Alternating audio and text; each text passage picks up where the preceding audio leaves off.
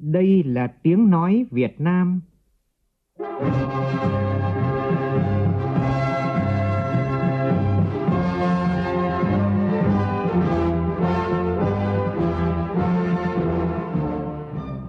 là tiếng nói Việt Nam, phát thanh từ Hà Nội, thủ đô nước Cộng hòa xã hội chủ nghĩa Việt Nam.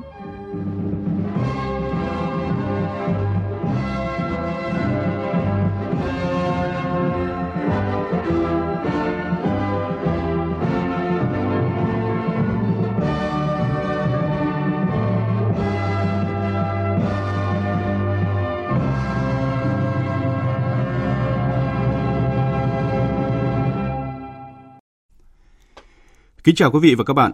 Mời quý vị và các bạn nghe chương trình Thời sự trưa của Đài Tiếng Nói Việt Nam với những nội dung chính sau đây.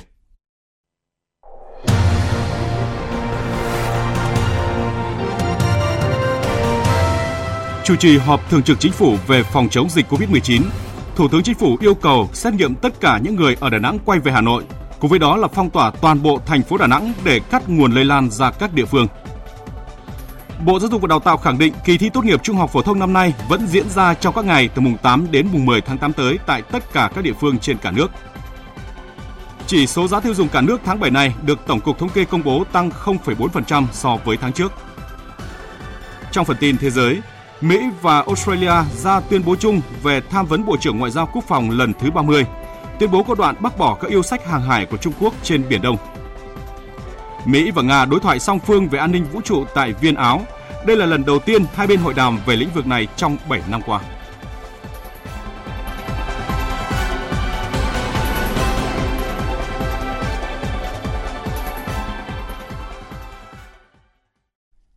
Bây giờ là nội dung chi tiết. Đẩy lùi COVID-19, bảo vệ mình là bảo vệ cộng đồng.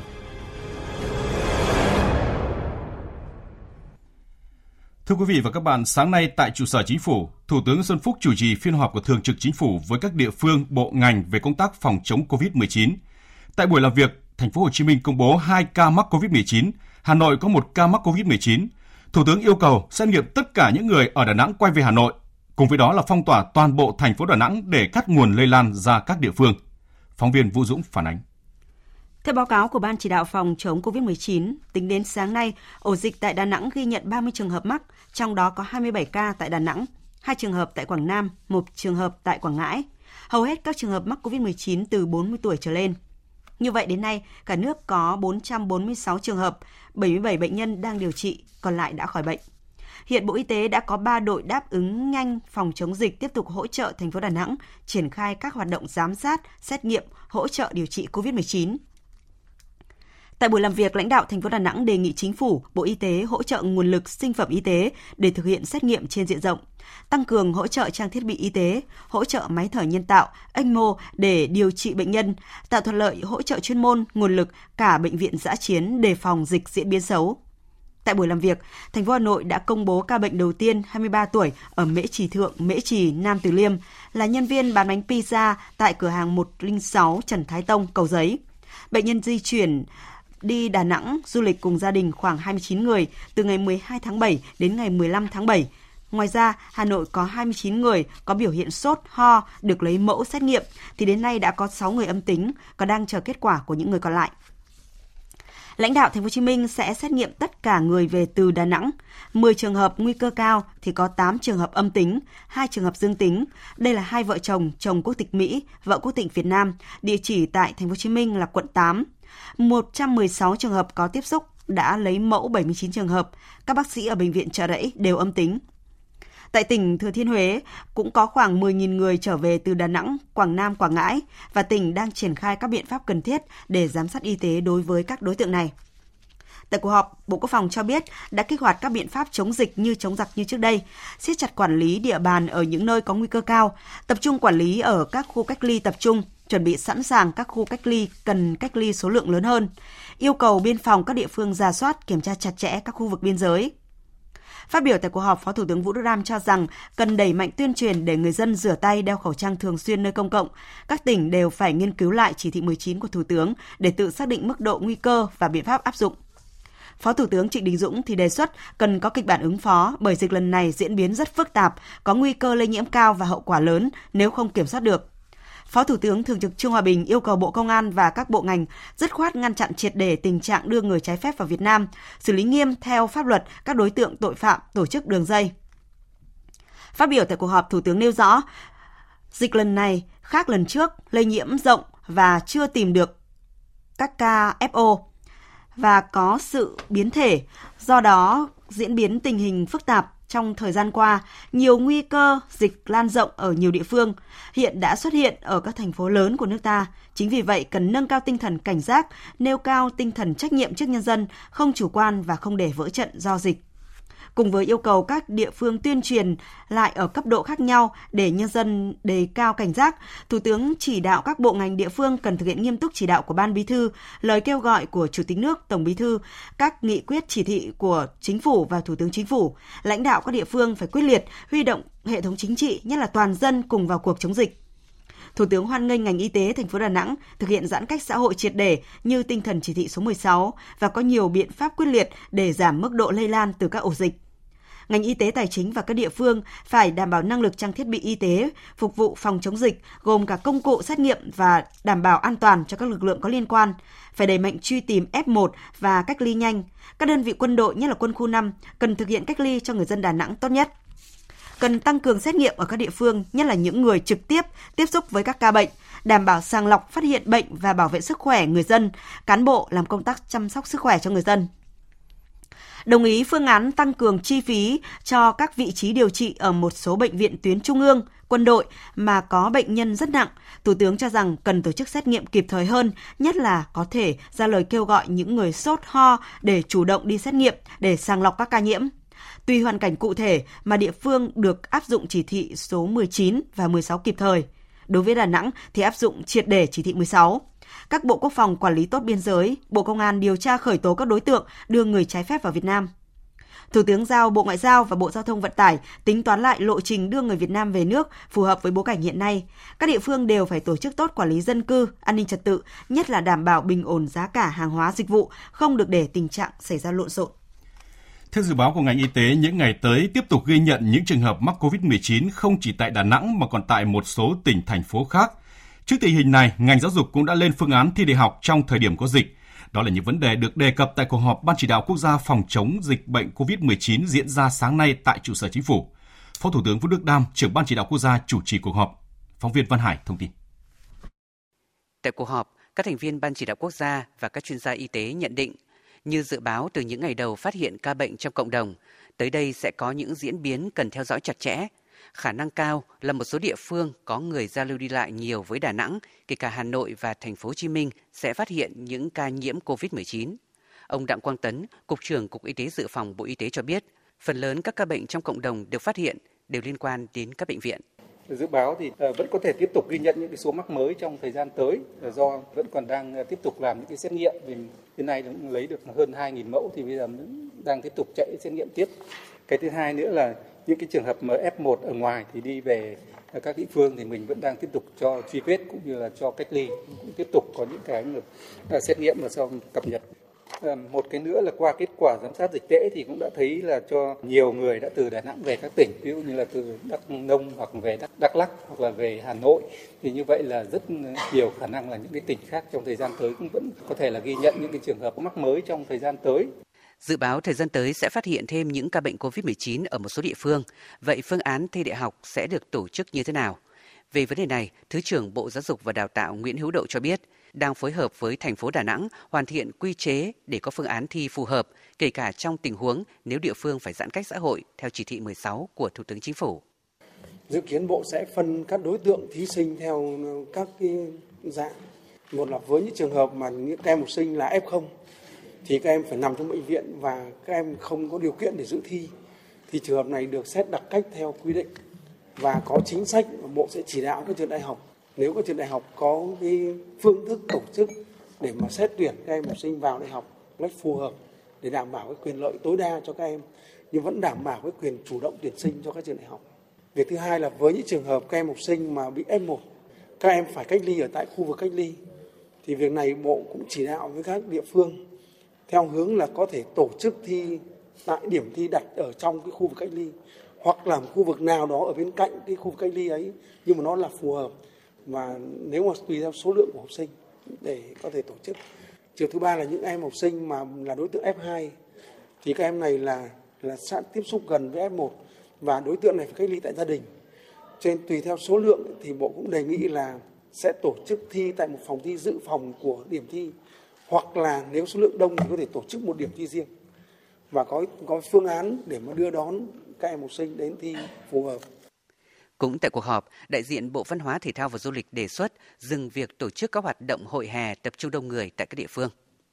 Từ tình hình thực tế, Ban chỉ đạo quốc gia yêu cầu ngành y tế, cụ thể là các bệnh viện, tăng cường tiến hành xét nghiệm các trường hợp có biểu hiện bệnh hô hấp, viêm phổi nặng để sàng lọc phát hiện ca bệnh COVID-19. Các bộ ngành chức năng và các địa phương nếu phát hiện các ổ dịch ngoài bệnh viện và không liên quan đến những nơi mà các ca bệnh được phát hiện trong bệnh viện đã đi qua thì cần hết sức lưu ý vì đó là dấu hiệu bất thường về nguồn lây. Ban chỉ đạo cũng đồng ý với quan điểm của Bộ Y tế về việc chính phủ đã có các quy định về phòng chống dịch bệnh ở các cấp độ khác nhau. Tùy từng tình hình cụ thể, các ngành và các địa phương cần triển khai áp dụng cho phù hợp, nhưng cần đặc biệt siết lại việc đeo khẩu trang khi đến chỗ đông người và trên các phương tiện giao thông công cộng. Khuyến cáo người dân thường xuyên rửa tay bằng xà phòng hoặc dung dịch sát khuẩn. Dù chưa có khuyến cáo hạn chế đi lại, nhưng người dân không nên đi ra ngoài khi không cần thiết.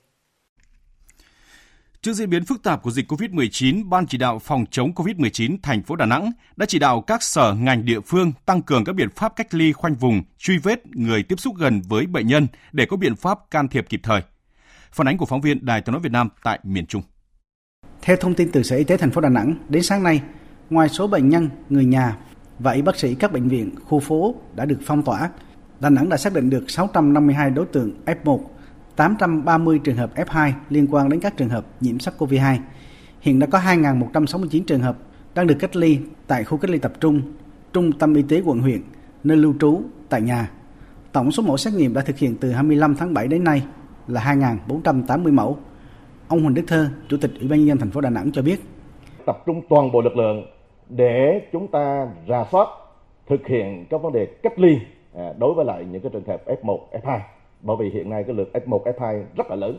Ờ, các cái bệnh nhân này đã trải qua ừ, trong cái thời gian ờ, từ tháng 7 đến giờ thì cũng rất là nhiều. Ờ, vì thế cho nên là chúng ta phải khẩn trương và chúng tôi đã huy động hết công suất kể cả đưa những cái ký túc xá sinh viên của các trường đại học sử dụng hệ thống các khu vực cách ly tập trung của quân đội của quân khu 5 để hỗ trợ. Trước đó, Bộ Y tế đã cử 3 tổ công tác đặc biệt và Đà Nẵng hỗ trợ thành phố thực hiện công tác phòng chống dịch. Theo ông Trần Như Dương, Phó Viện trưởng Viện Vệ sinh Dịch tễ Trung ương, Tổ trưởng Tổ điều tra giám sát truy vết, thì mục đích của hoạt động truy vết trong phòng chống dịch chính là tìm kiếm người tiếp xúc gần với bệnh nhân càng sớm càng tốt để cách ly kịp thời và chủ động ngăn chặn dịch lây lan. Ngay sau khi phát hiện ca mắc COVID-19, Ủy ban nhân dân tỉnh Quảng Nam đã chỉ đạo các đơn vị địa phương triển khai ngay các biện pháp phòng chống dịch. Theo đó, các đơn vị chức năng tập trung khoanh vùng truy vết các trường hợp tiếp xúc với các bệnh nhân, thành lập các chốt chặn tại các địa bàn giáp danh với thành phố Đà Nẵng và các địa phương khác. Phản ánh của phóng viên Vinh Thông và Đình Thiệu tại vùng dịch Quảng Nam. Hiện nay, tỉnh Quảng Nam đã thành lập 4 chốt kiểm soát dịch cấp tỉnh. Tại các điểm giao giữa các đường cao tốc với các địa phương thành lập chốt chặn đoạn xuống tại các điểm giao quốc lộ 14A, quốc lộ 40B, xã Tâm Hiệp và đoạn quốc lộ 1A, khu vực dốc sỏi, DT 605, DT 609. Trung tá Trần Ngọc Tiến, Phó đội trưởng đội cảnh sát giao thông công an thị xã Điện Bàn tỉnh Quảng Nam cho biết. Là đối với những người từ Đà Nẵng vào Quảng Nam thì chúng tôi là, nắm rõ tên tuổi địa chỉ cũng như cái thời gian người ta họ đi đứng trong vòng 14 ngày theo cái tờ khai y tế. Nếu là ở địa bàn của tỉnh Quảng Nam đến các huyện của tỉnh Quảng Nam thì chúng tôi sẽ thông báo cho địa phương nắm được để có cái biện pháp theo dõi kiểm tra. Tại các chốt kiểm tra, đa số người dân đều chấp hành nghiêm túc việc kê khai y tế theo hướng dẫn của lực lượng chức năng. Anh Nguyễn Thanh Hoàng, quận Cẩm Lệ, thành phố Đà Nẵng cho biết. Mình chấp hành tốt luôn. Mình sợ lắm phần phiền vô vướng cái chi nữa không là mất công là mình không đi về không lo được cho con cái thôi. Liên quan đến bệnh nhân 428 có địa chỉ tại thành phố Hội An, công bố dương tính tại Đà Nẵng, các ngành chức năng đã giám sát cách ly và lấy mẫu xét nghiệm 11 trường hợp tiếp xúc gần. Bệnh nhân 425, địa chỉ tại thị xã Điện Bàn, công bố dương tính tại Đà Nẵng, cũng đã giám sát cách ly và lấy mẫu xét nghiệm 10 trường hợp tiếp xúc gần. Ông Nguyễn Xuân Hà, Phó Chủ tịch Ủy ban nhân dân thị xã Điện Bàn tỉnh Quảng Nam cho biết, địa phương đã chốt chặn khoanh vùng tiêu độc khử trùng tại các khu dân cư nơi bệnh nhân cư trú ở các xã Điện Thọ, Điện Hòa. Điện bàn đã chủ động thành lập khu cách ly tập trung tại Đại học Phan Chu Trinh. Sắp tới sẽ triển khai thêm nhiều khu cách ly dự phòng. Riêng khu vực phòng khám đa khoa thì Điện bàn thống nhất do cho bệnh viện là tổ chức thành khu điều trị riêng, không điều trị tại bệnh viện, tăng cường nhân lực, vật tư, trang thiết bị xuống để điều trị riêng, để tránh trường hợp lây lan trong bệnh viện như ở Đà Nẵng. Ủy ban nhân dân tỉnh Quảng Nam đã quyết định tạm dừng hàng loạt các hoạt động trên phạm vi toàn tỉnh từ 0 giờ ngày 29 tháng 7 đến 0 giờ ngày 13 tháng 8 để tăng cường phòng chống dịch COVID-19 theo chỉ thị số 19 của Thủ tướng Chính phủ về tiếp tục thực hiện các biện pháp phòng chống dịch COVID-19 trong tình hình mới. Thưa quý vị và các bạn, những ngày qua, Bệnh viện C Đà Nẵng nơi phát hiện và điều trị bệnh nhân 416 thu hút sự quan tâm đặc biệt của dư luận. Đã bước sang ngày thứ 5, bệnh viện này bị phong tỏa đội ngũ y bác sĩ và hàng trăm bệnh nhân quen dần với cuộc sống trong khu cách ly. Các bác sĩ ở đây ngoài chăm sóc sức khỏe bệnh nhân, còn làm nhiều cách như là hát hò, nấu ăn, đưa đến tận giường phục vụ người bệnh. Những ai đang ở trong bệnh viện này tin rằng không ai bị bỏ lại phía sau. Phản ánh của phóng viên Thành Long thường trú tại khu vực miền Trung. Tiếng hát của bác sĩ Lê Văn Đương, trưởng khoa cấp cứu bệnh viện C Đà Nẵng Bộ Y tế vang lên trong phòng bệnh, giúp bệnh nhân cảm thấy yên lòng. Ông Vân 64 tuổi, đang nằm điều trị tại khoa nội hô hấp bệnh viện C Đà Nẵng cho biết, ông điều trị tại đây gần một tuần qua. Kể từ khi bệnh viện phát hiện bệnh nhân 416 dương tính với SARS-CoV-2, các bệnh nhân lớn tuổi trong này lo lắm. Bác sĩ, nhân viên bệnh viện C đã giúp mọi người yên tâm hơn. Họ mang cơm đến tận giường phục vụ bệnh nhân. Bác sĩ Đường, sau khi thăm khám cho bệnh nhân thì kể chuyện, tâm tình với bệnh nhân. Bác sĩ hàng ngày có đến thăm hỏi, động viên các bệnh nhân ở đây, chăm lo sức khỏe cho anh em ở đây rất là tốt. Chúng tôi ở đây cũng cảm thấy là rất là thoải mái, thậm chí cũng có y bác sĩ bây giờ làm mọi việc khác nữa. Vừa đeo cái ống nghe, thăm hỏi bệnh xong, sau đó các ông nghe đi, lấy cây lau nhà, lau phòng, gom rác, bê thức ăn cho bệnh nhân tối qua bác sĩ đương có vào phòng nhắn nhủ. Chú bác cố gắng giữ gìn sức khỏe bình tĩnh và đồng thời cũng động viên là bằng những cái bài hát vui. Tất cả các nhau cũng hát. Đó là một sinh hoạt cũng rất là có ý nghĩa để động viên tinh thần anh em bệnh nhân đang bị cách ly trong này. Là cho mình phấn chấn. Cái điều đó là một điều rất là quý. Bác sĩ Lê Văn Đường là trưởng khoa cấp cứu bệnh viện C Đà Nẵng. Sau khi bệnh viện phát hiện ca dương tính với SARS-CoV-2, bác sĩ Đương được điều động lên khoa nội hô hấp để điều trị chăm sóc các bệnh nhân cùng phòng với bệnh nhân 416. Hiện bác sĩ Đương cùng với ekip các y bác sĩ ở đây đang điều trị cho bệnh nhân 420. Bác sĩ Đương chia sẻ, xuất phát là cái tình thương của mình đối với các, các bác như người cha mà trong cái bối cảnh mà phòng của bác đó là cái phòng của bệnh nhân 416 các bác rất là lo lắng. Thì hàng ngày em cũng vào cùng với các bác khám bệnh nói chuyện và luôn luôn động viên tinh thần để các bác vững tâm cũng hát hò cũng kể chuyện. Bọn em cũng quan tâm từng ăn uống nước non đặc biệt là lãnh đạo bệnh viện giám đốc bệnh viện trực tiếp xuống nấu ăn để tạo cái động lực cho anh em đoàn kết. Bác sĩ chuyên khoa 2 Nguyễn Trọng Thiện, giám đốc bệnh viện C Đà Nẵng mấy đêm liền không sao ngủ được. Trước tinh thần chống dịch như chống giặc, trong điều kiện toàn bệnh viện bị cách ly, giám đốc bệnh viện C Đà Nẵng Nguyễn Trọng Thiện đã có những dòng thư động viên tinh thần gần 1.000 cán bộ, nhân viên đang bị cách ly và làm việc trong bệnh viện này. Bác sĩ Nguyễn Trọng Thiện nhắn nhủ với các cộng sự rằng điều cần làm lúc này là giữ cái đầu lạnh để tỉnh táo nhất, sáng suốt nhất và làm tốt nhất việc bảo vệ bệnh nhân, bảo vệ chính mình và đồng nghiệp. Tôi đang ờ, cách ly, thế nhưng mà tinh thần anh em thì đang rất vững vàng. Ai cũng rất là bình thản để làm những cái việc thường ngày đang làm. Rất đoàn kết chia sẻ khi mà hoàn thành tất cả những công việc dù lớn dù bé trong bệnh viện và nhất là quan tâm hết mức đến công tác điều trị bệnh nhân. Từ giám đốc cho xuống đến nhân viên mỗi người một nhiệm vụ đều phải làm hết sức mình. Ai cũng đồng lòng hết ai cũng cố gắng hết mình. Tôi mới viết một câu là không ai bỏ chúng ta lại phía sau đâu phải cố gắng lên. Và phải nhìn ra phía trước là một cái niềm tin chúng ta phải chiến thắng. Liên quan đến ca nhiễm COVID-19 tại Hà Nội, sáng nay cơ quan chức năng đã tiến hành phong tỏa khu vực ngõ 230 trên 26 Mễ Trì Thượng, phường Mễ Trì, quận Nam Từ Liêm, do phát hiện một trường hợp nhiễm COVID-19. Trường hợp này đi du lịch từ Đà Nẵng về có biểu hiện ho, sốt và vào thẳng Bệnh viện nhiệt đới Trung ương thăm khám. Hiện đơn vị đang chờ kết quả xét nghiệm của bệnh viện. Đây là nhân viên của một cửa hàng pizza trên phố Trần Thái Tông và cư trú ở Mỹ Chỉ Thượng. Cửa hàng pizza nơi nhân viên này làm việc cũng đã được phong tỏa và khử trùng trong sáng nay. Thời sự VOV, nhanh, tin cậy, hấp dẫn.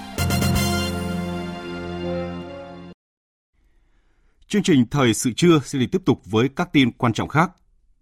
Phát biểu tại lễ kỷ niệm 90 năm ngày thành lập Đảng bộ tỉnh Thanh Hóa diễn ra sáng nay, Ủy viên Bộ Chính trị, Bí thư Trung ương Đảng, trưởng ban tổ chức Trung ương Phạm Minh Chính đề nghị Đảng bộ, chính quyền, quân và dân Thanh Hóa cần tiếp tục phát huy truyền thống cách mạng vẻ vang, tinh thần đoàn kết, dân chủ, kỷ cương, đi đôi với năng động sáng tạo, nhưng không được chủ quan nóng vội, mất cảnh giác trong tình hình mới.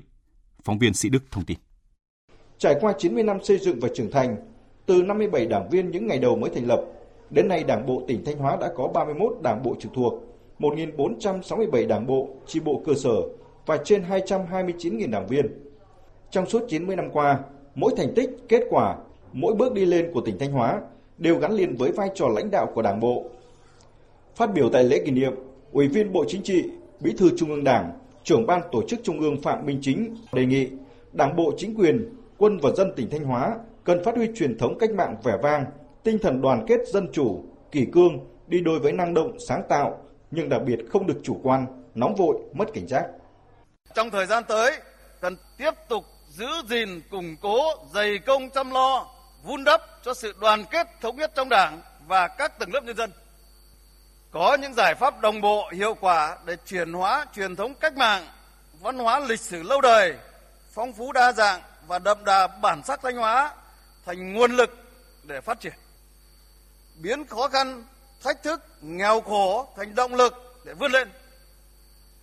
Đảng bộ, chính quyền, quân và dân các dân tộc Thanh Hóa phát huy hơn nữa ý chí tự lực, tự cường, phát huy mạnh mẽ nội lực là nhân tố quyết định, chiến lược, cơ bản, lâu dài, đồng thời tranh thủ tối đa ngoại lực từ bên ngoài là quan trọng và đột phá. Sáng nay tại trụ sở chính phủ diễn ra cuộc họp với một số bộ ngành đơn vị liên quan về việc xây dựng dịch vụ công trực tuyến nhằm chuẩn bị công bố lễ khai trương hệ thống trung tâm thông tin chỉ đạo điều hành của chính phủ và dịch vụ công trực tuyến thứ 1000, tích hợp cung cấp trên cổng dịch vụ công quốc gia. Bộ trưởng chủ nhiệm Văn phòng Chính phủ Mai Tiến Dũng chủ trì cuộc họp. Tin của phóng viên Nguyễn Hằng. Phát biểu tại buổi làm việc, Bộ trưởng chủ nhiệm Văn phòng Chính phủ Mai Tiến Dũng nêu rõ, thay vì các bộ ngành địa phương báo cáo theo tháng quý và cả năm phải gửi văn bản giấy và cập nhật theo thời gian, khi có hệ thống trung tâm thông tin chỉ đạo, điều hành của chính phủ sẽ chủ động được tự động hóa toàn bộ vấn đề cập nhật. Bộ trưởng cho biết hiện nay đã có 875 dịch vụ công cấp độ 3, cấp độ 4 và sẽ cung cấp dịch vụ công thứ 1.000 vào ngày 15 tháng 8 tới đây. Do đó, Bộ trưởng Mai Tiến Dũng đề nghị để triển khai các dịch vụ công này trên cổng dịch vụ công quốc gia thì yêu cầu đặt ra cho các cơ quan bộ ngành là phải tái cấu trúc lại quy trình, xây dựng tích hợp Bộ trưởng Mai Tiến Dũng nhấn mạnh. Cái sản phẩm này nó thay đổi cái tư duy và thay đổi cách quản lý đồng thời nó thay đổi cả những cái hành động cụ thể mang tính thực chất là phục vụ người dân doanh nghiệp theo đúng tinh thần chỉ đạo của tướng. Nếu chúng ta làm mà chúng ta không có người ứng dụng thì toàn bộ cái đầu tư chúng ta chả có nghĩa gì cả. Hồ sơ là hồ sơ trực tuyến chứ không phải hồ sơ theo cái kiểu nộp giấy. Ờ, nếu như mà anh không kết nối mà anh từ chối coi như cái việc đó là việc tài sản riêng thì đương nhiên anh phải loại khỏi vòng. Còn cái việc mà quy trình của đơn vị mình cắt bớt giấy phép con đi giấy tờ kèm theo đi, tất cả cái việc không cần thiết. Theo công bố sáng nay của Tổng cục Thống kê, chỉ số giá tiêu dùng CPI cả nước tháng 7 này tăng 0,4% so với tháng trước, giảm 0,19% so với tháng 12 năm ngoái và tăng 3,39% so với cùng kỳ năm trước. Bình quân 7 tháng năm nay, lạm phát chung có mức tăng cao hơn lạm phát cơ bản – Điều này phản ánh biến động giá cả chủ yếu do các yếu tố phi tiền tệ như là giá lương thực, thực phẩm, giá một số dịch vụ tăng so với cùng kỳ năm trước. Tối qua tại huyện Mộc Châu, tỉnh Sơn La tiếp tục xảy ra hai trận động đất cường độ từ 2,6 đến 3,5 độ Richter. Như vậy, trong vòng chưa đầy 2 ngày trên địa bàn Mộc Châu đã xảy ra tổng cộng 16 trận động đất và dư chấn làm gần 300 ngôi nhà cùng các công trình công cộng, công trình nhà nước bị ảnh hưởng. Về nguyên nhân nhiều trận động đất liên tiếp xảy ra trên địa bàn huyện Mộc Châu, ông Nguyễn Xuân Anh, Viện trưởng Viện Vật lý Địa cầu cho biết, do huyện Mộc Châu, tỉnh Sơn La nằm trong đới đứt gãy sông Đà, là một trong những đới đứt gãy đang hoạt động. Theo dự đoán, trận động đất cao nhất ở đây có thể đo lớn có độ lớn là 5,5 độ Richter. Sau khi xảy ra trận động đất trưa ngày 27 tháng 7 có độ lớn 5,3 độ Richter, thì thông thường có thể có địa chấn, dư chấn gây ra những trận động đất tiếp theo những trận động đất do dư chấn sẽ nhỏ hơn trận động đất ban đầu. Tuy nhiên, hiện tượng dư chấn có thể xảy ra kéo dài có khi cả tháng hoặc vài tháng. Với phương châm 4 tại chỗ, hiện người dân các bản cùng các lực lượng chính quyền địa phương tại Sơn La đang tập trung khắc phục hậu quả và sớm ổn định tâm lý và cuộc sống cho bà con. Phản ánh của nhóm phóng viên Thanh Thủy và Trấn Long, cơ quan thường trú Tây Bắc tại xã Tân Lập, huyện Mộc Châu. Bản Nậm Tôm, xã Tân Lập, huyện Mộc Châu, tỉnh Sơn La là một trong những bản chịu ảnh hưởng nặng của trận động đất với 19 nhà bị hư hỏng, sập mái và nứt tường. Được xã bản tuyên truyền về cách phòng tránh thiệt hại của động đất, bà con những ngày này không lên nương, tránh những nơi có nguy cơ xảy ra sạt lở đất đá, tâm lý người dân đã dần ổn định. Theo ông Lò Văn Pâng, Phó Chủ tịch Hội đồng Nhân dân xã Tân Lập, trong tổng số gần 40 nhà bị ảnh hưởng, hầu hết là những nhà lợp bằng ngói pro xi măng đã cũ từ gần 20 năm nay. Trong khi đó, mái lợp lại có độ dốc lớn nên khi có động đất nhẹ đã dẫn đến rơi vỡ ngói. Sau trận động đất xảy ra, xã đã chủ động bố trí nơi ở tạm, an toàn cho các hộ có nhà bị hư hỏng nặng, có nguy cơ sạt lở cao, đồng thời tuyên truyền hướng dẫn bà con không đi làm nương rẫy, không ngủ lại lán trong rừng, tránh ở những nơi có nguy cơ sạt lở đất cao để đảm bảo an toàn. Về cái tư tưởng thì Ủy ban nhân xã cũng sẽ tiếp tục tuyên truyền đến bà con nhân dân ổn định tư tưởng để tập trung vào sản xuất và hướng dẫn bà con để chủ động ứng phó thiên tai xảy ra như động đất vừa rồi. Thứ hai về cái ờ, báo lũ để bà con chủ động ứng biến thời cơ và di chuyển đến nơi an toàn. Thưa quý vị và các bạn, trung bình mỗi năm có khoảng 480.000 học sinh tốt nghiệp trung học cơ sở không vào học các trường trung học phổ thông. Thời gian qua, việc tuyển sinh theo mô hình 9 cộng đã thu hút được đông đảo học sinh sau tốt nghiệp trung học cơ sở và học nghề. Hầu hết các trường tăng chỉ tiêu tuyển sinh, bám sát nhu cầu thị trường lao động. Xin giới thiệu về mô hình mới này. Mùa tuyển sinh năm 2020, các trường nghề chọn lọc ngành nghề từ nhu cầu thực tế của thị trường lao động. Hiện nay, nhiều trường nghề ưu tiên chỉ tiêu và mở thêm nhóm ngành công nghệ, dịch vụ, sức khỏe nhằm bắt kịp đòi hỏi ngày càng cao của thị trường lao động, trong đó có các ngành nghề liên quan đến công nghệ, trí tuệ nhân tạo, truyền thông số, hứa hẹn tạo ra nguồn nhân lực chất lượng cao, đủ sức cạnh tranh trong thời kỳ hội nhập, hạn chế tình trạng nhập khẩu chất xám. Ông Nguyễn Công Truyền, hiệu trưởng trường cao đẳng nghề Việt Nam Hàn Quốc cho biết, từ những doanh nghiệp đó thì chúng tôi nghiên cứu là cái nhu cầu của doanh nghiệp thực sự trong cái năm tới là như thế nào. Thế từ đấy thì mình mới định hướng cho tuyển sinh những ngành nghề của mình và đào tạo nó đúng hướng. Thứ hai là cái đổi mới hiện nay không giống hồi xưa nữa là chúng ta không thể là cứ chạy cứng theo chương trình của mình thì mình phải có cái sự thay đổi chương trình đào tạo bổ sung vào chương trình đào tạo viết thêm giáo trình đào tạo cập nhật kiến thức công nghệ mới để mà đưa vào dạy cho các em. Và nó theo đúng cái hướng của doanh nghiệp đó. Tại nhiều trường nghề, học sinh còn được doanh nghiệp quan tâm và hỗ trợ học bổng, việc làm. Từ nay đến năm 2025, dự báo nhu cầu nhân lực trình độ trung cấp, cao đẳng sẽ tập trung nhiều vào các nhóm ngành điện, điện lạnh, điện công nghiệp, công nghệ thông tin, xây dựng, cơ khí, du lịch nhà hàng, khách sạn, y tế, dược, kế toán tài chính, điện tử, viễn thông. Hôm nay 29 tháng 7 là ngày quốc tế về bảo tồn hổ. Nhân ngày này, Trung tâm Giáo dục Thiên nhiên ra mắt phim ngắn truyền thông mới với nhan đề Xấu hổ vì cao hổ. Những niềm tin không có căn cứ khoa học đang đe dọa tới sự tồn vong của các loài động vật hoang dã, trong đó có loài hổ. Phản ánh của phóng viên Hùng Cường.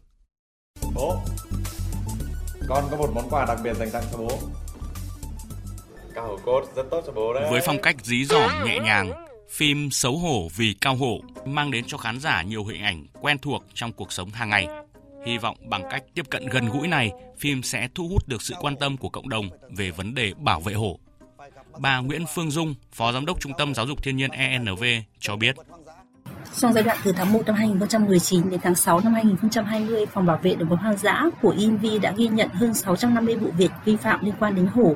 Các vi phạm bao gồm quảng cáo, tàng trữ, mua bán cao hổ cũng như móng vuốt, nanh, nội tạng và da hổ. INV cũng ghi nhận rất nhiều những vụ việc buôn bán các cá thể hổ sống và đông lạnh. Chính niềm tin mù quáng của nhiều người đã khiến hổ bị săn bắt và bị đẩy đến bờ vực vực tuyệt chủng. Phim ngắn truyền thông này là một phần trong chiến dịch dài hạn của ENV nhằm giảm thiểu nhu cầu tiêu thụ các sản phẩm từ hổ và ngăn chặn tình trạng buôn bán hổ bất hợp pháp. Phim sẽ được phát sóng trên khoảng 60 kênh truyền hình trung ương và địa phương, truyền hình REN TV để phục vụ hàng triệu người xem trên mọi miền đất nước. Phim cũng sẽ được chia sẻ rộng rãi đến đông đảo người dân qua các trang mạng xã hội của ENV. Cao hổ không phải thần dược, bị ốm phải gặp bác sĩ chuyên khoa, không sử dụng cao hổ và các bài thuốc từ động vật hoang dã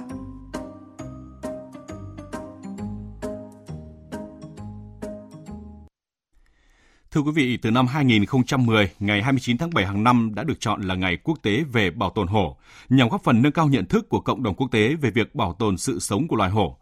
Để bảo vệ những cá thể hổ cuối cùng còn sót lại trong tự nhiên, mỗi cá nhân trong cộng đồng cần phải lên tiếng và phản đối việc sử dụng cao hổ và các sản phẩm từ hổ, dù người sử dụng có là bạn bè hay người thân của mình.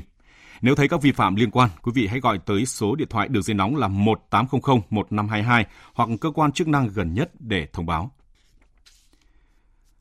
Theo tin chúng tôi mới nhận được thì đã bắt được hai đối tượng gây ra vụ cướp chi nhánh ngân hàng BIDV tại Hà Nội.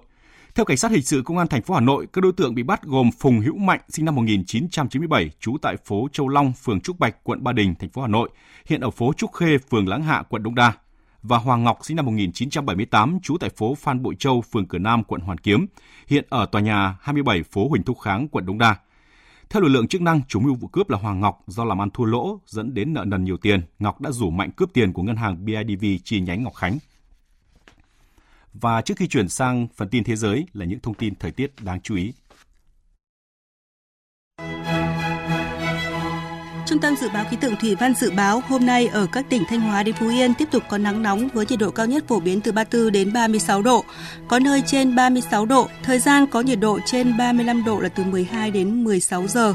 Từ ngày mai, nắng nóng sẽ kết thúc ở khu vực này. Cảnh báo tác động của nắng nóng, hôm nay chỉ số tia UV ở Đà Nẵng có giá trị từ 7 đến 8 với mức ảnh hưởng nguy cơ gây hại cao đối với cơ thể con người khi tiếp xúc trực tiếp với ánh nắng. Cũng hôm nay do ảnh hưởng của vùng hội tụ gió lên đến mức 5.000 m nên từ nay đến ngày 31 tháng 7, ở vùng núi Bắc Bộ có mưa rào và rông rải rác, riêng khu vực Việt Bắc có mưa vừa, có nơi mưa to đến rất to với lượng mưa từ 20 đến 50 mm trong vòng 12 giờ, có nơi trên 50 mm. Trong cơn rông có khả năng xảy ra lốc, mưa đá và gió giật mạnh. Cảnh báo những ngày đầu tháng 8 ở Bắc Bộ, Bắc Trung Bộ, Tây Nguyên và Nam Bộ có khả năng xảy ra một đợt mưa lớn trên diện rộng, có nơi mưa to đến rất to. Thông tin thế giới đầu tiên đáng chú ý là Mỹ và Australia vừa ra tuyên bố chung về tham vấn Bộ trưởng Ngoại giao Quốc phòng lần thứ 30 giữa hai nước. Tuyên bố có đoạn bác bỏ các yêu sách hàng hải của Trung Quốc trên Biển Đông. Phạm Huân, phóng viên Đài tiếng nói Việt Nam thường trú tại Mỹ, tổng hợp thông tin. Cuộc tham vấn được tổ chức tại thủ đô Washington với sự tham gia của Ngoại trưởng Mỹ Mike Pompeo và Bộ trưởng Quốc phòng Mark Esper cùng Ngoại trưởng Maurice Payne và Bộ trưởng Quốc phòng Linda Reno của Australia. Hai bên đã ra tuyên bố chung khẳng định cam kết giữa hai nước kể từ khi thiết lập quan hệ ngoại giao. Tuyên bố nêu rõ, các bộ trưởng Mỹ và Australia bày tỏ quan ngại sâu sắc về các hành động cưỡng ép và gây bất ổn tại khu vực Ấn Độ-Thái Bình Dương – Cùng quan điểm với phán quyết của Tòa trọng tài năm 2016, các bộ trưởng khẳng định rằng các yêu sách hàng hải của Trung Quốc là vô giá trị theo luật pháp quốc tế. Trung Quốc không thể áp đặt yêu sách hàng hải trên Biển Đông dựa trên đường chín đoạn, quyền lịch sử hoặc các nhóm đảo ở Biển Đông vì không đồng nhất với Công ước Liên Hợp Quốc về luật biển năm 1982. Tuyên bố chung nhấn mạnh phán quyết của Tòa trọng tài năm 2016 là cuối cùng và ràng buộc đối với cả hai bên và rằng các yêu sách ở Biển Đông phải được thực hiện và giải quyết theo luật pháp quốc tế. Tuyên bố thể hiện sự ủng hộ của Mỹ và Australia đối với quyền của các nước có tuyên bố chủ quyền được khai thác các nguồn tài nguyên ngoài khơi một cách hợp pháp, bao gồm dầu khí và đánh bắt thủy sản ở Biển Đông mà không bị quấy nhiễu và cưỡng ép. Tuyên bố chung hoan nghênh tuyên bố mới đây của lãnh đạo ASEAN rằng một bộ quy tắc ứng xử của các bên ở Biển Đông phải dựa trên cơ sở Công ước Liên Hợp Quốc về luật biển và không được làm phương hại tới các quyền và lợi ích của các quốc gia theo luật pháp quốc tế hoặc cản trở cấu trúc khu vực hiện nay, đồng thời phải củng cố cam kết của các bên không tham gia các hoạt động có thể làm phức tạp hoặc leo thang tranh chấp, đặc biệt là việc quân sự hóa các thực thể có tranh chấp. Cũng liên quan tới Trung Quốc, các bộ trưởng Mỹ và Australia kêu gọi Bắc Kinh minh bạch và đàm phán với Mỹ và Nga về giới hạn vũ khí hạt nhân, cũng như các biện pháp làm giảm rủi ro và xây dựng lòng tin. Trong diễn biến liên quan, Australia vừa công bố quan điểm mới trong vấn đề Biển Đông thông qua công hàm mà nước này gửi tới Liên Hợp Quốc, cho nó bác bỏ các yêu sách của Trung Quốc ở Biển Đông. Việt Nga, phóng viên Đài tiếng nói Việt Nam thường trú tại Australia thông tin. Trong bài viết đăng trên tờ Người phiên dịch, tiến sĩ Beck Stratting, chuyên gia nghiên cứu tranh chấp hàng hải ở châu Á, quyền giám đốc Trung tâm châu Á thuộc trường đại học La Trobe của Australia khẳng định, công hàm của Australia gửi tới Liên Hợp Quốc về Biển Đông là một chiến thắng nhỏ của luật pháp quốc tế. Nó thể hiện sự phát triển của cách tiếp cận thông thường đối với Biển Đông. Cách tiếp cận này củng cố quy tắc hàng hải hiện có mà không gây thêm bất ổn cho khu vực. Trả lời phỏng vấn phóng viên Đài tiếng nói Việt Nam thường trú tại Australia, ông Michael Subridge, Giám đốc chương trình Quốc phòng, Chiến lược và An ninh Quốc gia thuộc Viện Chính sách Chiến lược Australia, một trong những cơ quan nghiên cứu chính sách hàng đầu của Australia cho biết. Công hàm mà Australia gửi Liên Hợp Quốc cũng tạo ra nền tảng để ngăn cản Trung Quốc gia tăng các hoạt động nhằm kiểm soát trái pháp luật các thực thể ở Biển Đông.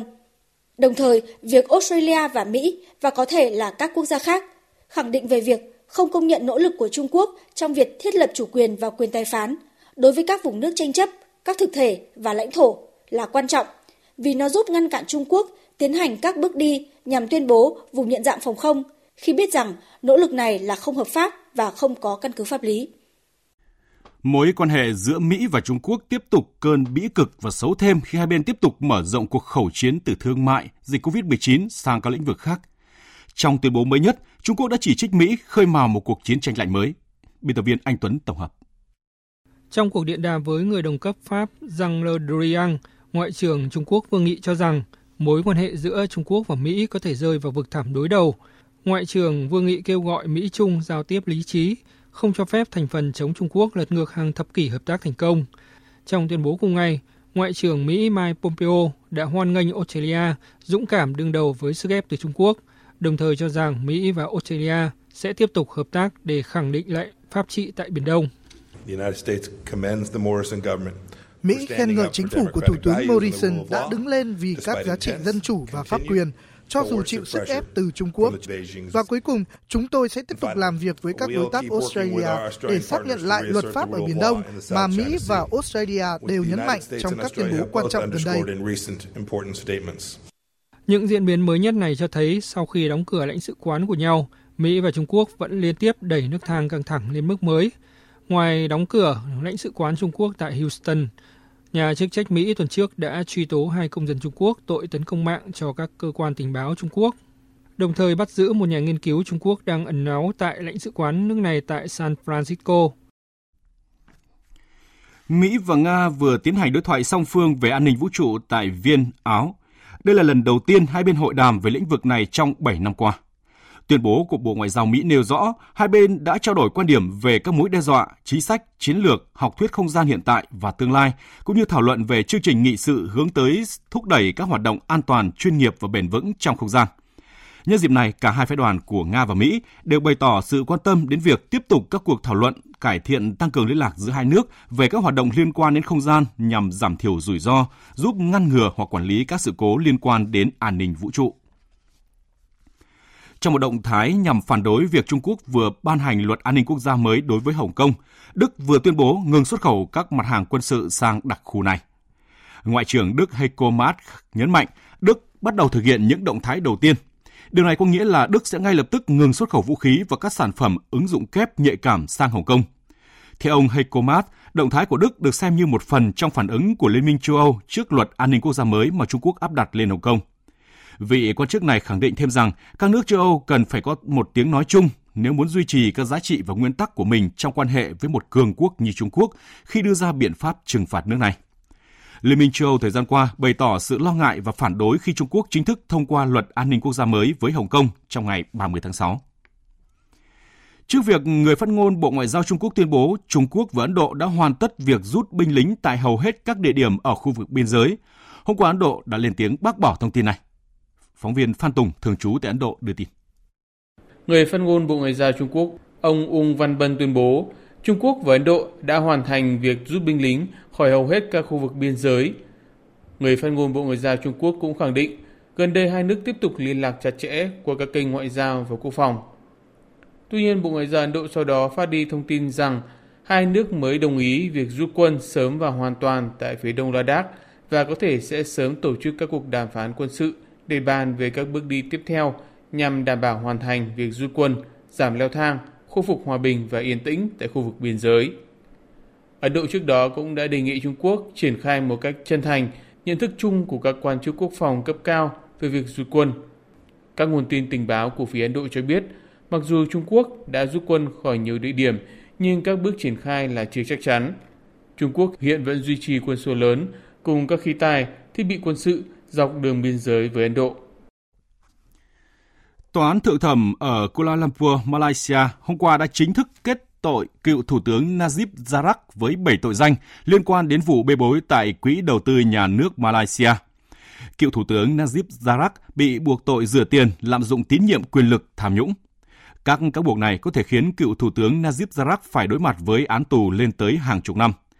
Tuy nhiên, ông Zarak đã phủ nhận mọi cáo buộc liên quan đến một trong những vụ lừa đảo tài chính lớn nhất thế giới, trong đó hàng tỷ đô la được cho là bị thất thoát tại Quỹ đầu tư nhà nước Malaysia. Quỹ đầu tư nhà nước Malaysia gọi tắt là Quỹ 1 MDP do chính ông sáng lập vào năm 2009 nhằm phát triển kinh tế xã hội.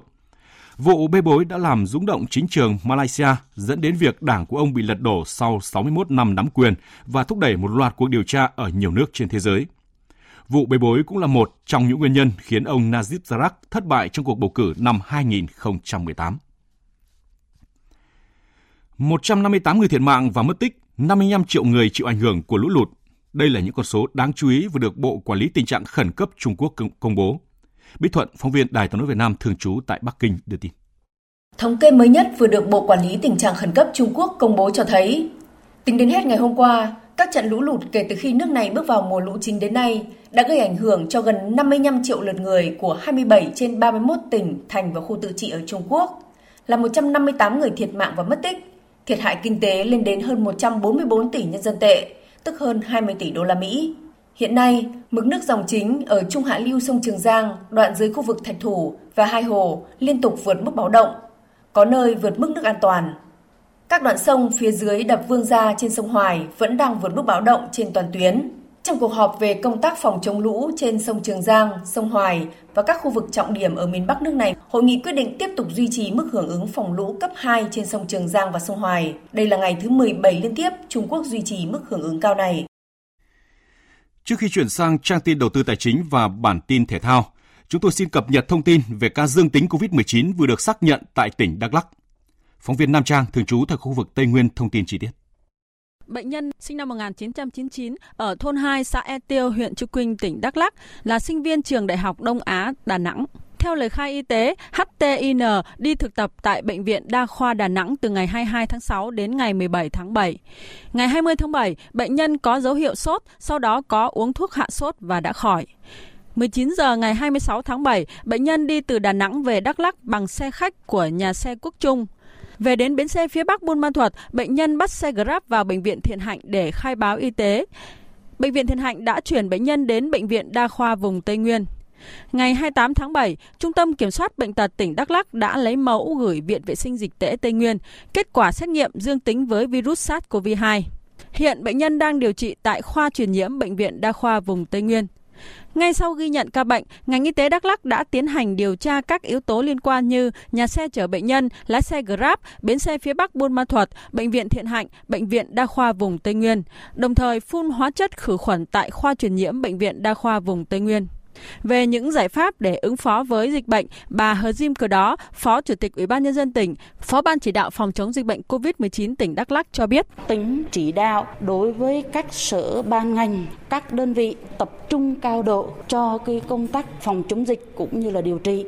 Thứ nhất là đối với y tế, tập trung mọi nguồn lực để làm tốt cái công tác tiếp nhận, điều trị, cách ly đối với các sở ban ngành có liên quan thì ờ, tập trung cao độ rà soát toàn bộ người tiếp xúc gần với bệnh nhân trong quá trình mà cô này di chuyển. Bên cạnh đó, tỉnh cũng đã thiết lập hai cơ sở cách ly tập trung chỉ đạo các địa phương tiếp tục rà soát tất cả người dân từ vùng dịch về và tất cả các địa phương mà có đông người dân từ vùng dịch về sẽ thiết lập chốt chặt tại các địa phương. Tiếp tục chương trình là trang tin đầu tư tài chính và bản tin thể thao. Trang tin đầu tư tài chính. Thưa quý vị và các bạn, giá vàng hôm nay tiếp tục tăng mạnh và phá vỡ mọi kỷ lục thị trường thế giới.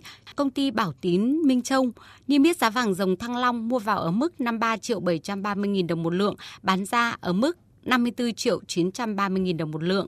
Giá vàng thế giới tăng vượt ngưỡng 1.960 đô la một ao.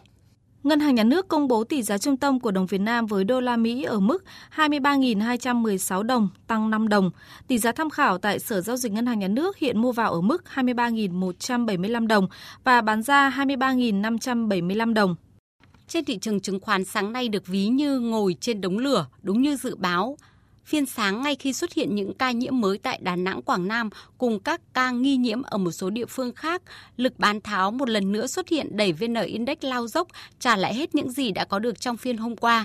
Sắc đỏ bao trùm bảng điện tử với hơn 300 mã giảm, trong khi số mã tăng chưa tới 30 mã. Điều đáng nói là thanh khoản sụt giảm mạnh. Kết thúc phiên giao dịch VN Index đạt 785,43 điểm, HNX Index đạt 103,31 điểm. Đầu tư tài chính biến cơ hội thành hiện thực. Đầu tư tài chính biến cơ hội thành hiện thực. Thưa quý vị và các bạn, theo yêu cầu của Thủ tướng Chính phủ, từ nay đến cuối năm, rất nhiều doanh nghiệp thuộc diện thoái vốn nhà nước và chuyển giao về Tổng công ty Đầu tư và Kinh doanh vốn nhà nước SCIC cần đẩy mạnh công tác thoái vốn nhà nước tại doanh nghiệp. Các doanh nghiệp nhà nước tổ chức thực hiện việc thoái vốn theo lộ trình đã được phê duyệt và chịu trách nhiệm giả soát, trình cấp có thẩm quyền phê duyệt, đảm bảo tỷ lệ vốn nhà nước nắm giữ theo đúng quy định. Tới nay, công tác này đã được thực hiện mạnh mẽ tại các cơ quan, đơn vị, trong đó có Tổng Công ty Đầu tư và Kinh doanh vốn nhà nước SCIC. Phóng viên Hà Nho thông tin chi tiết. Trong danh mục các doanh nghiệp thực hiện thoái vốn nhà nước theo quyết định 908 mới đây của Thủ tướng Chính phủ sẽ có 120 doanh nghiệp thực hiện thoái vốn hết trong năm nay.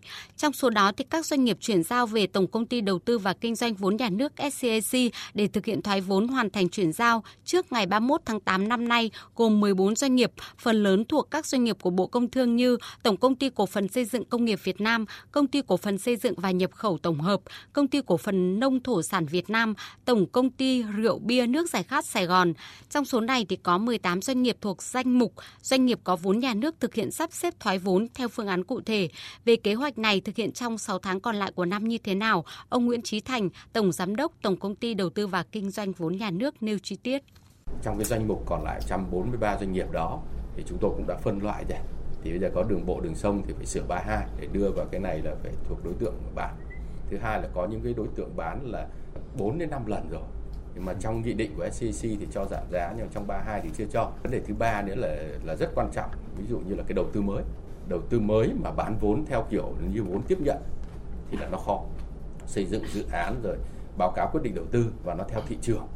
Quyết định của Thủ tướng nhằm đẩy nhanh tiến độ thoái vốn nhà nước tại các doanh nghiệp mà nhà nước không cần nắm giữ, gắn với việc đảm bảo nguồn thu cho phù hợp với kế hoạch đầu tư công trung hạn giai đoạn 2016-2020, thúc đẩy quá trình tái cơ cấu doanh nghiệp nhà nước để tập trung vào những khâu công đoạn then chốt của nền kinh tế, vì đây là năm cuối cùng của việc hoàn thành nhiệm vụ này. Do đó, các doanh nghiệp cần phải đặc biệt chú trọng các kế hoạch phương án trên cơ sở đảm bảo áp dụng các giải pháp tránh thất thoát vốn của nhà nước. Muốn vậy thì các giải pháp cần tuân thủ trình tự và quy định của pháp luật trên cơ sở thực hiện các bước chi tiết theo phương án đã được cấp có thẩm quyền phê duyệt. Ông Nguyễn Đức Chi, Chủ tịch Hội đồng thành viên Tổng công ty Đầu tư và Kinh doanh vốn nhà nước lấy ví dụ. Ví dụ như là cái bán vốn chẳng hạn, 6 tháng đầu năm này đã hơn 700 tỷ rồi. Bán thì cũng có những doanh nghiệp cũng phải bán đến lần thứ hai mới bán được tất cả những cái hoạt động vẫn diễn ra một cách tổ chức, được tổ chức diễn ra một cách bình thường. Và cái kết quả nó đạt như vậy. Tức là chúng tôi sẽ giữ cái cái cái con số doanh thu và lợi nhuận như đã phê duyệt kế hoạch của cả năm 2020 để rồi thông tin rộng rãi đến các nhà đầu tư, thu hút được nhiều nhà đầu tư tham gia khi mình thoái vốn thì nó thành công như vậy, thời gian không còn nhiều, việc tổ chức thực hiện thoái vốn nhà nước tại các doanh nghiệp theo lộ trình cần được lãnh đạo các cơ quan bộ ngành tích cực thực hiện. Đối với các doanh nghiệp được phê duyệt có trách nhiệm ra soát, trình cấp có thẩm quyền phê duyệt đối với các doanh nghiệp chưa có quyết định trước ngày 31 tháng 7 năm nay. Thủ tướng Chính phủ cũng yêu cầu các bộ trưởng, thủ trưởng cơ quan ngang bộ, thủ trưởng các cơ quan thuộc chính phủ, chủ tịch Ủy ban nhân dân các tỉnh và thành phố trực thuộc trung ương tổ chức thực hiện thoái vốn nhà nước tại doanh nghiệp theo tiến độ và tỷ lệ đã được phê duyệt theo đúng quy trình thủ tục đảm bảo công khai minh bạch hiệu quả, đúng quy định của pháp luật, chịu trách nhiệm toàn diện trước chính phủ, thủ tướng chính phủ, các cơ quan thanh tra kiểm tra về đề xuất thoái vốn và kết quả thực hiện.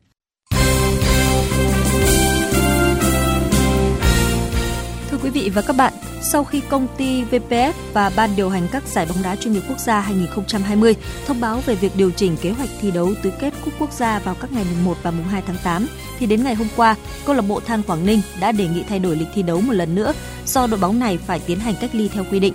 Do đội bóng đất mỏ đã thi đấu trên sân Hòa Xuân Đà Nẵng vào ngày 18 tháng 7 và đội bóng này cần thực hiện cách ly đến hết ngày mùng 2 tháng 8 để đảm bảo an toàn phòng dịch COVID-19. Trước tình hình đó, ban điều hành giải đã quyết định chấp thuận đề nghị đổi lịch thi đấu của Than Quảng Ninh. Các trận tứ kết cúp quốc gia sẽ được lùi xuống ngày mùng 4 và mùng 5 tháng 8. Vòng bán kết sẽ diễn ra ngày mùng 9 tháng 8 và trận chung kết được tổ chức vào ngày 13 tháng 8.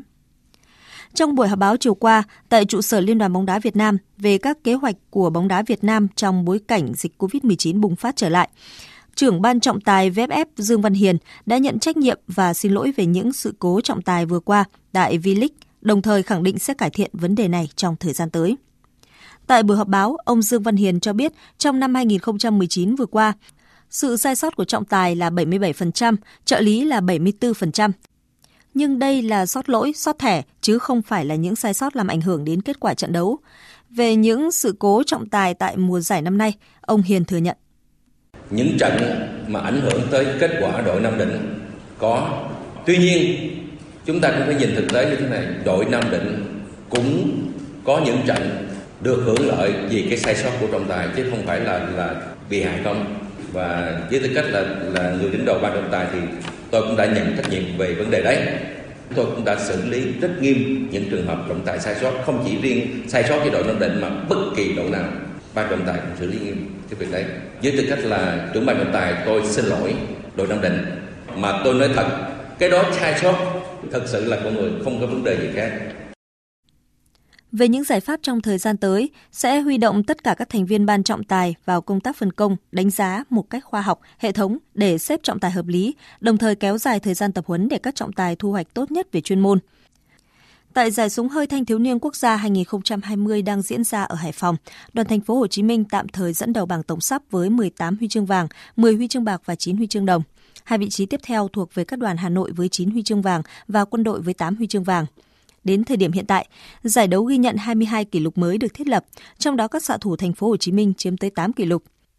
Tiếp nối Cúp bắn súng quốc gia 2020 vừa tổ chức cách đây không lâu, giải súng hơi thanh thiếu niên quốc gia là dịp để các vận động viên thể hiện mình, cọ sát, nâng cao trình độ chuyên môn. Huấn luyện viên Nguyễn Tiến Trung của đội tuyển bắn súng quốc gia cho biết. Cũng biết là cái thời gian giữa các giải nó sát nhau, cách nhau có một tháng thôi. Sau giải này đến giải kia khoảng 3 tuần các em lại thi rồi. Cho nên là ban huấn luyện có những phương án và có những giáo án cho tập luyện điều chỉnh cho nó phù hợp để nó nó thi đấu cho đạt hiệu quả. Dự báo thời tiết. Phía Tây Bắc Bộ có mưa rào và rông rải rác, cục bộ có mưa to đến rất to, gió nhẹ, nhiệt độ từ 24 đến 34 độ. Phía Đông Bắc Bộ có mưa rào và rông vài nơi, riêng vùng núi chiều tối và đêm có mưa rào và rông rải rác, cục bộ có mưa to đến rất to, gió Đông Nam cấp 2, cấp 3, nhiệt độ từ 25 đến 35 độ. Các tỉnh từ Thanh Hóa đến Thừa Thiên Huế chiều nắng nóng, chiều tối và đêm có mưa rào và rông vài nơi, gió nhẹ, nhiệt độ từ 26 đến 36 độ. Các tỉnh ven biển từ Đà Nẵng đến Bình Thuận chiều nắng, phía Bắc có nắng nóng, chiều tối và đêm có mưa rào và rông vài nơi, gió Tây Nam đến Nam cấp 2, cấp 3, nhiệt độ từ 25 đến 36 độ. Khu vực Tây Nguyên và Nam Bộ có mưa rào và rông vài nơi, riêng chiều tối và tối có mưa rào và rông rải rác. Cục bộ có mưa vừa, mưa to, gió Tây Nam cấp 2, cấp 3, nhiệt độ từ 20 đến 34 độ. Khu vực Hà Nội ngày nắng, chiều tối và đêm có lúc có mưa rào và rông, gió Đông Nam cấp 2, cấp 3, nhiệt độ từ 25 đến 35 độ. Dự báo thời tiết biển, Vùng biển Bắc Vịnh Bắc Bộ, Nam Vịnh Bắc Bộ có mưa rào và rông vài nơi, tầm nhìn xa trên 10 km, gió Nam đến Đông Nam cấp 3, cấp 4. Vùng biển từ Quảng Trị đến Quảng Ngãi, khu vực Vịnh Thái Lan có mưa rào và rông vài nơi, tầm nhìn xa trên 10 km, gió nhẹ. Vùng biển từ Bình Định đến Ninh Thuận có mưa rào và rông vài nơi, tầm nhìn xa trên 10 km, gió Tây Nam cấp 3, cấp 4. Vùng biển từ Bình Thuận đến Cà Mau có mưa rào và rông rải rác, tầm nhìn xa trên 10 km, giảm xuống từ 4 đến 10 km trong mưa, gió Tây đến Tây Nam cấp 4, cấp 5. Vùng biển từ Cà Mau đến Kiên Giang có mưa rào và rông rải rác, tầm nhìn xa trên 10 km, giảm xuống từ 4 đến 10 km trong mưa, gió Tây cấp 3, cấp 4. Khu vực Bắc Biển Đông có mưa rào và rải rác có rông, tầm nhìn xa từ 4 đến 10 km, phía Bắc gió Bắc đến Đông Bắc, phía Nam gió Tây đến Tây Nam cấp 4. Khu vực giữa Biển Đông có mưa rào và rải rác có rông tầm nhìn xa từ 4 đến 10 km, gió Tây đến Tây Nam cấp 4, cấp 5, giật cấp 6, cấp 7. Khu vực Nam Biển Đông, khu vực quần đảo Trường Sa thuộc tỉnh Khánh Hòa có mưa rào và rải rác có rông, tầm nhìn xa từ 4 đến 10 km, gió Tây Nam cấp 4, cấp 5, ngày mai có lúc cấp 6, giật cấp 7, biển động. Khu vực quần đảo Hoàng Sa thuộc thành phố Đà Nẵng có mưa rào và rông rải rác, tầm nhìn xa trên 10 km giảm xuống 4 đến 10 km trong mưa, gió Nam cấp 3, cấp 4. Những thông tin thời tiết vừa rồi cũng đã kết thúc chương trình Thời sự trưa nay. Quý vị và các bạn quan tâm có thể nghe lại chương trình trên trang điện tử tại địa chỉ vv1.vn. Chương trình Thời sự trưa nay do các biên tập viên Đức Hưng, Minh Châu, Nguyễn Hằng, Thu Hòa, kỹ thuật viên Thanh Tùng phối hợp sản xuất và thực hiện, chịu trách nhiệm nội dung Hoàng Dũng. Cảm ơn quý vị và các bạn đã quan tâm lắng nghe. Xin chào và hẹn gặp lại.